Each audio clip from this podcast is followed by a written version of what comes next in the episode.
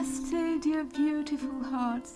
It's been a while and I am very happy to be here and now with you, and I hope that you had a wonderful day. It's night time for me right now, and I want to bring some magic and wonder to your night by reading you a beautiful Swedish fairy tale from my wonderful book of Swedish folk tales. The fairy tale I chose tonight is entitled The Prince Without a Shadow. It was written by an author, a poet and a teacher named Jeanna Louise Oterdahl, born on August ninth, eighteen ninety-seven in Uddevalla in Sweden, who passed away on July twenty-fifth, nineteen sixty-five. I hope that you will enjoy her fairy tale very much. Also, I want to thank you from the center of my heart for listening to my podcast. I'm so happy and grateful that each and every one of you is listening to me. It is very encouraging. It motivates me to find more beautiful ideas to share with you, and I'm very glad to announce that I have just opened a Patreon account. So if you would like to support me further in pursuing this beautiful project, or connect with me so that I can share more love, light and universal harmony with you on a more individual basis, depending on your specific questions and feedback, please subscribe to my Patreon page on patreon.com forward slash love, light, universal harmony. I am really looking forward to communicating more directly with you.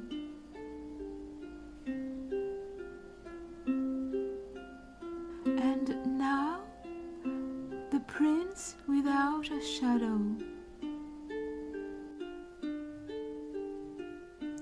Once upon a time, there was a handsome young prince who was the joy and pride of the whole kingdom. No one was as joyful and enlightened as the young prince, but his best side was his good, warm heart. If others were not well, he knew no peace. And if he saw want and suffering, he tried to help.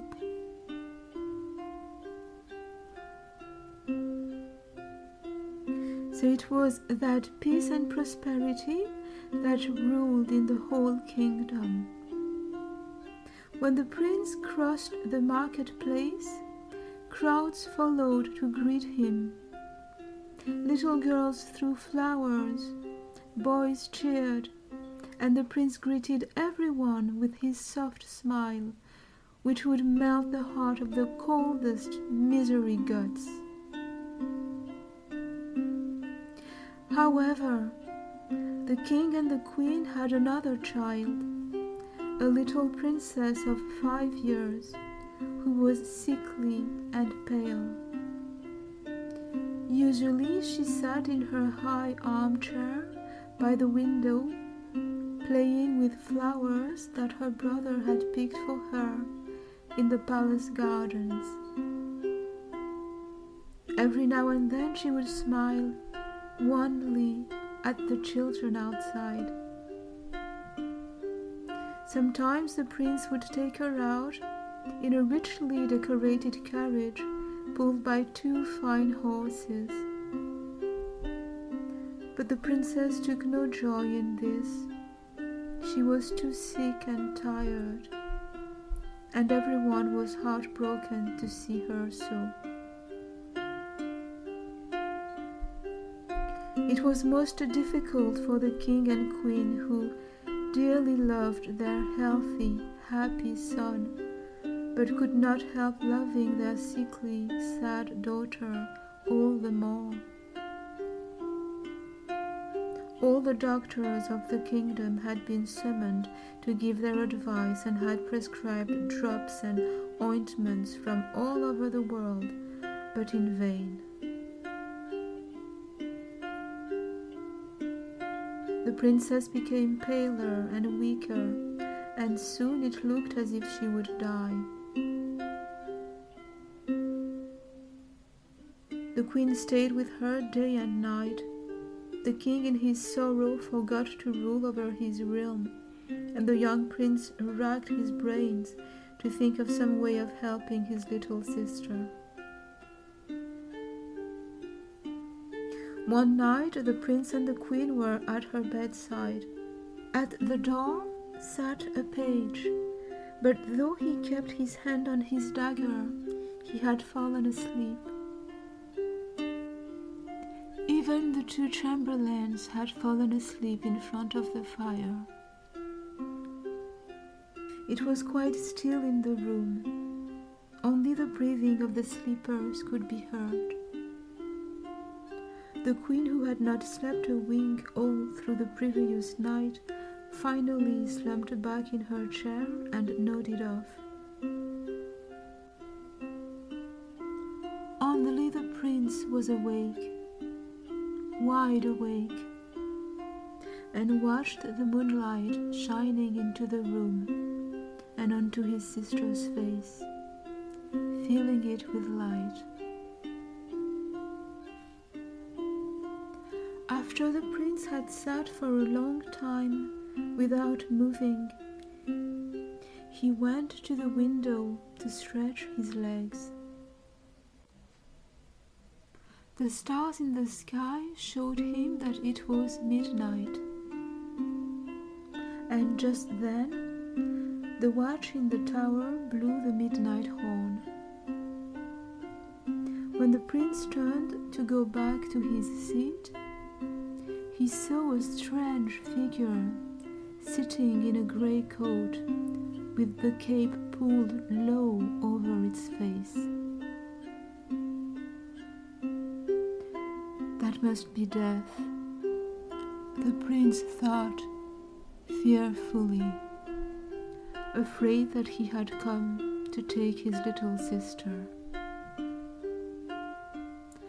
Then the figure looked up with a strange expression on its face and said, "I am not death. See, I have neither scythe nor hourglass. I am the man who gathers shadows. If you will give me your shadow, your sister's illness will vanish, and she will become the most beautiful princess." "My shadow?" asked the prince, and he saw how the moonlight made it long and black on the floor. "Why do you want my shadow?" "That is my business," the stranger answered, giving him another strange look. "Either you give me your shadow and your sister regains her health, or you keep it,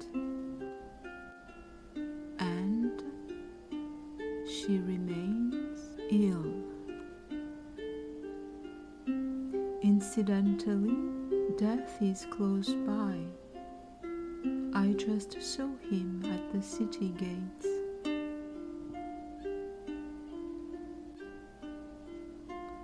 The prince looked at his pale sister and then at his own shadow. As far as he could remember, he had never had any use for his shadow. Why should he not be able to survive without it? And what a joy it would be to have a strong and healthy sister, and to see his parents happy again. All the people would say, "There goes our noble prince who saved his sister by giving away his shadow." "No, no!" said the stranger. If you agree to the exchange, you must swear never to tell a soul what we have agreed tonight. And if you break your promise, your sister will in an instant fall dead. You seem to be able to read my thoughts, said the prince. I feel uneasy about that. However, I agree to the exchange. Take my shadow and make my sister better. I promise you not to say a word to anyone. Then we are agreed, said the stranger, and he rose from the chair. He was as thin as a shadow himself. Then he bent over, picked up the prince's shadow, and put it in his bag. He then disappeared so quickly that the prince did not see where. The prince looked around the room in surprise. Nothing had changed. Everyone was asleep, and the sand ran through the hourglass as before. Only one thing was different. No matter which way the prince turned, he could not see the smallest trace of a shadow. Ah, well, said the prince to himself, what use is the shadow to me? If my strange visitor keeps his word, I shall manage without it. And he leaned over the bed to look at his sister, and leaped with surprise to see the change. The pale cheeks had some red color. Her fine lips were now rosy and smiling. The girl was breathing steadily and seemed healthy, as if resting after a long day of play. The prince was so happy he forgot all worries about his shadow. He sank into his chair and cried for joy. Next morning, when news of the wondrous cure of the princess was spread about, there was great joy. In the palace, in the city, and in the whole kingdom. The king and queen could hardly believe their eyes when they saw her running around in the palace gardens. When the prince took her for a ride in the carriage, she asked to take the reins herself and called, "Gee up!" to the horses, so loudly it could be heard afar. Children waved at her while she stood on the coach box, throwing them raisins and pepper cakes. Everyone was so astounded about the princess, they had no time to notice anything about the prince's shadow. He even had no time to think of it himself. However, after a time, when the healthy princess was seen more regularly, he did observe a kind of absence or emptiness, particularly in the evenings, when other people's shadows grew into long giants.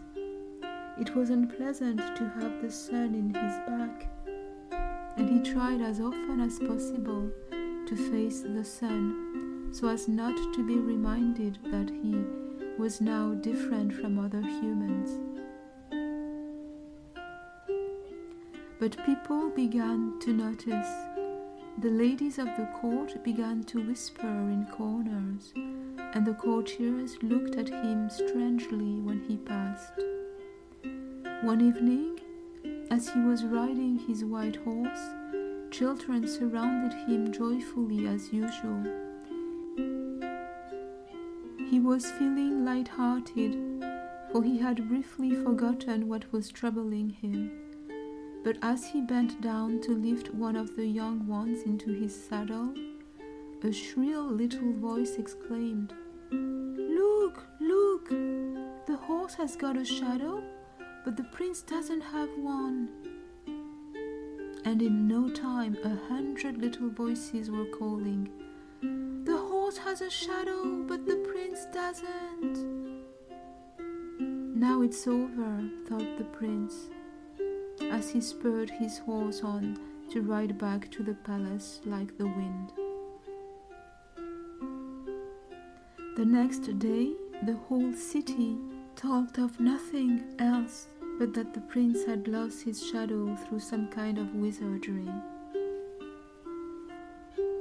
It was as if they had completely forgotten that he was their beloved prince, whom they had worshipped. Now they stuck their heads together to discuss what unimaginable treasures and advantages the prince must have gained in selling his shadow.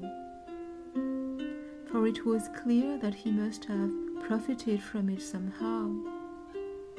At every street corner they spoke of it, and it did not take long before children were pointing at the prince when he went out on one of his ever more seldom walks. Some even threw stones after him and cursed him. All this made the prince so heavy-hearted that he was barely to be recognized, and the little princess cried at the change in her merry brother. When the prince saw that even his father and mother were affected by the suspicions and talk of the town, he decided to leave his home and kingdom forever, so he went to his parents to take leave. "Dear mother and dear father," he said, "I see that you two are dissatisfied with me, so I want to go out into the world and no longer trouble you with my presence. Give the kingdom to my sister instead.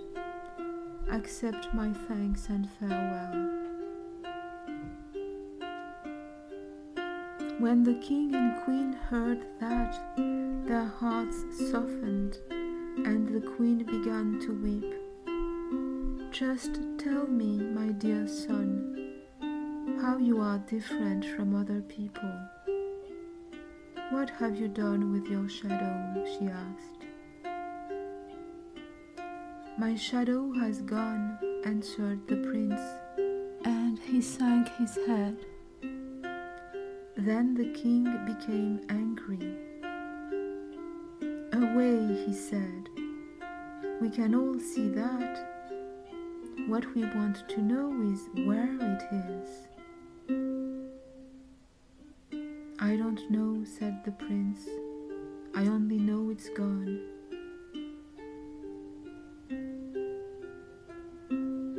"You are the most obstinate and ungrateful boy who ever lived," the king exclaimed, and he rose from his throne.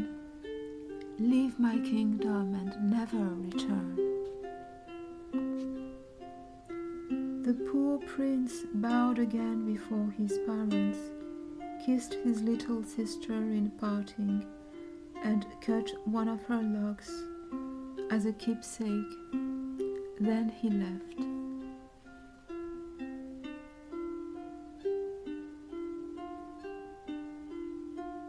He wandered far and wide until he no longer heard his own language spoken, and then he wandered through a further three kingdoms.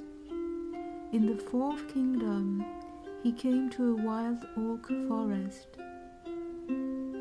"Here I will stay," he said to himself.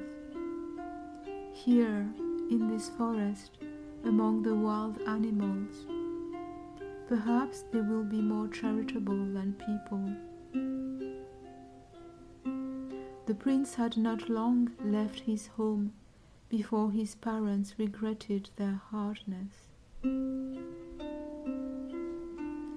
He may have lost his shadow, the king mused, but what of it? It is even quite proper that the prince is different from the crowd. Was it perhaps a special blessing of a powerful fairy? I shall send out messengers through my whole kingdom and in the neighboring ones to find him. His start is not so great that we would not find him.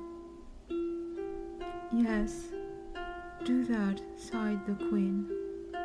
Fetch our son back, or I will not have another happy day. Five hundred riders were sent forth through the whole kingdom and the neighboring realms to find the prince and fetch him back. But day after day passed, month after month. After a year, most of the riders had returned, without any of them having found a trace of him or even heard word of him. After three years, the last rider returned.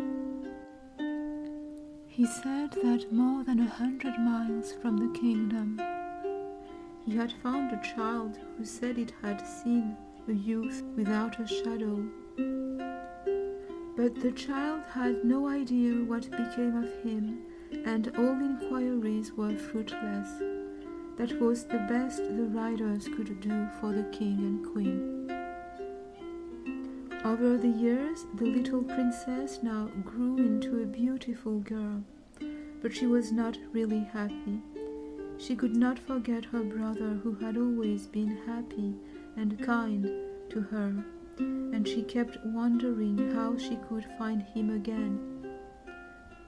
One day she sat at the feet of her parents, as she liked to do. Last night I had such a strange dream, she said. I was a little girl again, and ill. And my dear brother was watching by me. My mother and all the servants had gone to sleep. Only he was awake. Suddenly, a man in a grey coat appeared and made a bargain with my brother. He would make me better if my brother would give his shadow. Mother, father, what do you think of my dream? The king and queen paled with fright. Now I remember, said the queen. It was during the night you recovered. The servants had nodded off, one after another, and finally I fell asleep too. Around this time, we noticed that your brother's shadow had disappeared. It must be the truth which is showing itself in your dream. Thereupon, the king made the dream known in every church of the land, and it did not take long to restore the love and worship that everyone always had for their prince. At every street corner, people stood and discussed what they could do to find the prince again. The princess, however, went to the king and asked, "Father, let me go and look for my brother, who left because of me." When the king saw her determination, he had to agree to let her go. He wanted to give her a great company of followers, but she asked to go alone. She dressed as a simple shepherdess and only kept her pearl necklace, which she had worn as a child. She thought her brother might recognize her by the necklace. Then she bade farewell and went on her way. Mile after mile she walked, and soon she was out of the kingdom. She asked everyone she met after the prince without a shadow. No one had heard of him. Most thought she was mad and gave her some milk or a piece of bread and let her sleep in the hay. But the princess did not give up hope. It was late one evening when she came to a hut in the forest. She knocked at the door and, on entering, saw a red-eyed old woman who was so wrinkled she must be a hundred years old. "Good evening, dear mother," the princess greeted her. "As you are so old, you will be wise. Tell me, have you ever heard of the prince without a shadow?" The old one looked at the princess and nodded. "So you are the sister," she said. "I knew you would come, but it took a long time." When the princess heard that the old one knew who she was, she felt so happy that she threw her arms around her, saying, "Show me the way to my brother, and you will get anything you wish for." But the old woman told her things could not be rushed like that. Only his own shadow would know the way to the prince. But the shadow was with the man in a grey coat who lived at the end of the world. So the princess asked the woman to show her the way to the end of the world. "What will you give me if I show you the way?" asked the old one. "Anything you want," replied the girl, who thought nothing would be too valuable to give for this. "Give me your beauty," said the old one. And as the princess agreed, she passed her hand three times over the face of the girl, and in an instant, the beauty had passed from one to the other. The princess's eyes were small and ugly, her cheeks were grey, her mouth as wide as a toad's, and her golden locks turned into matted straggles. The princess sighed when the old woman handed her a looking glass, but then she laughed again. "It's lucky I have the pearl necklace," she said, "for otherwise my brother would not believe me to be his sister." The old woman went to get a ball of wool from a chest. "Throw the ball in front of you when you leave tomorrow morning. It will bring you to the end of the world." The princess thanked her, and next morning, after she had rested, she did as the old woman had told her. The ball rolled in front of her no faster than she could walk, and when she wanted to rest, she caught the ball easily and put it in her pocket. So she continued her journey day after day. How long she went on like this, she no longer knew. One day, as she was going through a dark forest, a troll suddenly jumped in her path, picked up the ball of wool and swung it over his head, laughing loudly. The princess was so startled she did not know whether she was coming or going. "Good day, Mister Troll," she said with a quivering voice. "Please give me my ball of wool back. Without it I cannot find my brother." She knelt before the troll, weeping bitterly. "What will you give me for it?" asked the troll.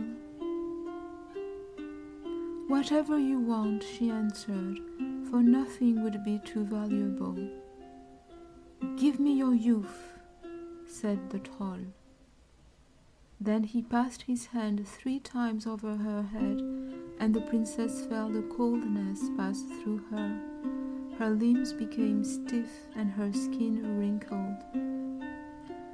The troll gave her the ball of wool, but when she rolled it, she found she could only follow it half as fast as before. "Dear little ball of wool," she called, "please roll a bit slower. I'm an old woman now." The ball listened and immediately rolled so slowly that the princess could follow it. She had to rest more often, and often she would ask herself whether this road would ever come to an end. Finally, she came to a great blue shimmering sea. Far out on a peninsula stood a castle, and the ball of wool came to a rest in front of the gates. The princess knew this was the castle at the end of the world, and the home of the man with the grey coat. She lifted her old stiff hand and knocked on the gate. The man in the grey coat opened the door himself.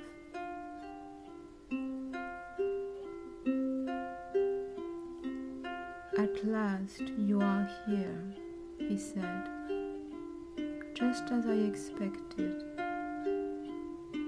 But you don't think I'll give you the shadow of your brother without getting something in return?" "No," answered the princess.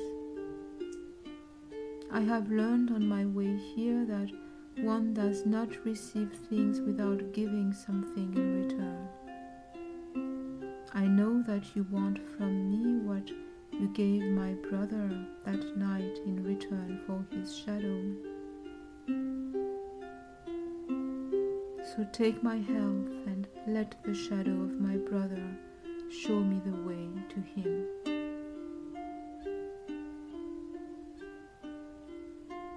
The grey man laid his hands on her head, and the princess felt the illness taking hold of her. "I hope I can survive until I find my brother," she thought. The shadow of her brother had immediately appeared on the ground beside her. It was the shadow of a slim youth, just as she remembered him. Silently and slowly the shadow moved over the ground, and the sick old woman followed it with unsteady steps. After they had traveled a long time, they came to a clear spring. The princess was thirsty, and she bent achingly over to drink. When she saw her old, feeble face, she was startled and said to the shadow, "I will not be able to tell my brother who I am. It would make him too sad to see me like this. Good shadow, promise me you won't betray me."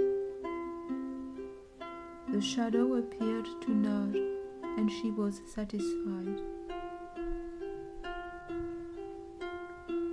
After countless miles, when the princess could hardly take another step for tiredness, they came to a deep forest. The shadow glided silently over the grass, and the princess followed, though every step brought her pain. Finally, the shadow stopped at a low hut made of woven branches. A young man with a sad face sat in the doorway and fed the wild animals gathered around him. The shadow glided behind him, and the princess recognized her brother. She stood before him and spoke his name. "Who are you that you know my name?" he asked. "Call me your unknown friend," she replied. "I bring greetings from your home and from the whole kingdom. You are welcome to all, and they long to see you again and to hear that you forgive them. I have been persecuted from my country, for I had no shadow, and because I shall never get it back, I will never go back," the prince said solemnly. "Your shadow guided me here," said the princess. "Turn around and look." Then she told him how the king and queen missed their son and regretted their harshness, and how they had tried to find him for many years. Only about the princess did she say nothing, and evaded all questions which the prince asked about her. At last she persuaded the prince to return next morning to his kingdom with his shadow, in the company of the old woman. Overnight, he let her rest in the hut on a bed of soft moss and leaves, and next morning he called to a stag to help her so that she would not have to walk any more. As he lifted her onto the stag's back, he recognized the pearl necklace and said, "That is my sister's necklace. How do you come to have it? Tell me of her as we walk." The princess thought he would never leave her in peace with questions about his sister if she did not put an end to them. So she said, "Your sister has been dead for a long time." When the prince heard this, he put his hands to his face and wept. "Now I understand why my shadow has returned to me," he said, "but I would rather have lived the rest of my life without it, if I knew that my sister was alive and happy." Hardly had the prince spoken these words when she felt her health returning. Now she understood that the power of the grey man had been broken. After a time, they came to a dark forest, and the princess recognized it as the place where she had met the troll. And she saw the troll in a thicket, beckoning to her, as if he wanted something from her. "Let me get off here for a while," she asked the prince. "I have an old acquaintance here in the forest, whom I must visit." The prince helped her down and sat down to wait. But when she came back, he hardly recognized her. She walked quickly and easily and swung herself onto the stag without help. Then she smiled at him from her ugly, though strangely younger face. He opened his mouth to ask her questions, but she stopped him, saying, "My acquaintance had to pay me my due." They continued their journey, and after a time came to a tumble-down hut where the hundred-year-old woman lived. The princess jumped from the back of the stag and went into the hut to return the grey woolen ball which had helped her so much. When she came out of the hut, the prince could not believe his eyes. Instead of an ugly girl with straggling hair and a wide toad's mouth. There was a beautiful maiden before him.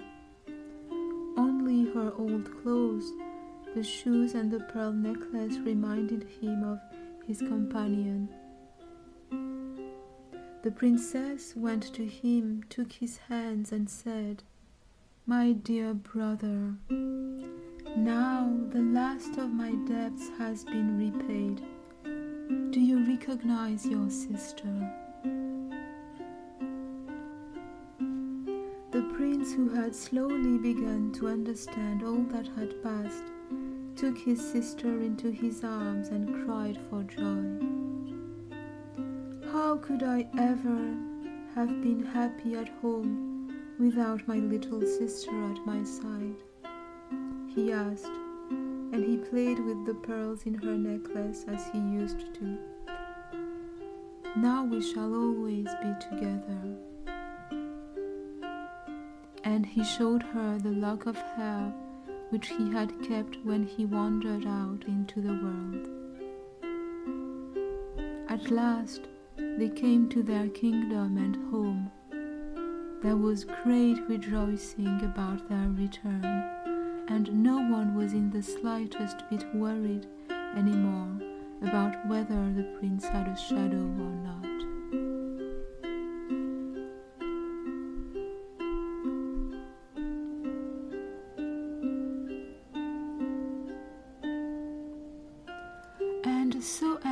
The fairy tale of the prince without a shadow. I hope that you have enjoyed it as much as I have. I can't wait to read you another one soon. I love Swedish fairy tales. I've been reading them since childhood, and for a very long time, several lifetimes to be precise. They remind me of my past and constantly give me the wisdom, wonder and guidance familiar to my inner child's emotional universe, illuminating my path towards home. I also love those of Hans Christian Andersen, and when I read The Little Match Girl as a child in Africa, I realized very early on that even children could have very difficult lives, and this sad yet beautiful story taught me that courage and hope would be my friends if I ever was in a similar situation. The story of the prince without a shadow is also sad and beautiful, but it has a happy ending, and I love happy endings. And to me, its message is that no sacrifice is too high for love, because love heals all wounds. Thank you once again, dear beautiful hearts, for your presence and your love. Have a wonderful night, sparkling in your dreams with love, light, and harmony in each and every star of the whole universe. And until my next episode, from the center of my heart, Namaste.